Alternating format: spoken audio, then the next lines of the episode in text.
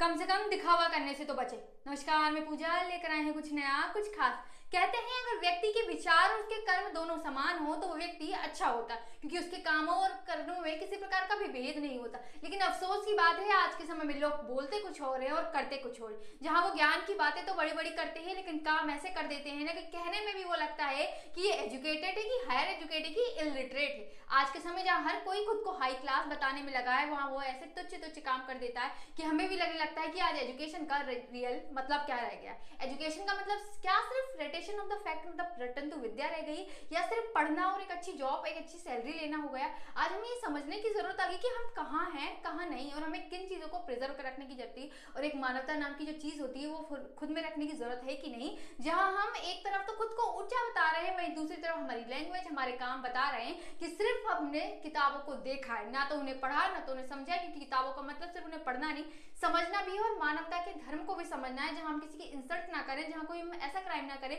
जो हमारे देश, हमारी कंट्री को बुरा फील करा रहा और जो हमारी सोसाइटी को एक गलत मैसेज कन्वे कर रहा पर अफसोस की बात है, आज हम बातें तो कहीं कहीं और की कर रहे हैं, लेकिन काम करते हैं तो लगता है कि हमने एजुकेशन भी ली है बेसिक की, नहीं, ये भगवान ही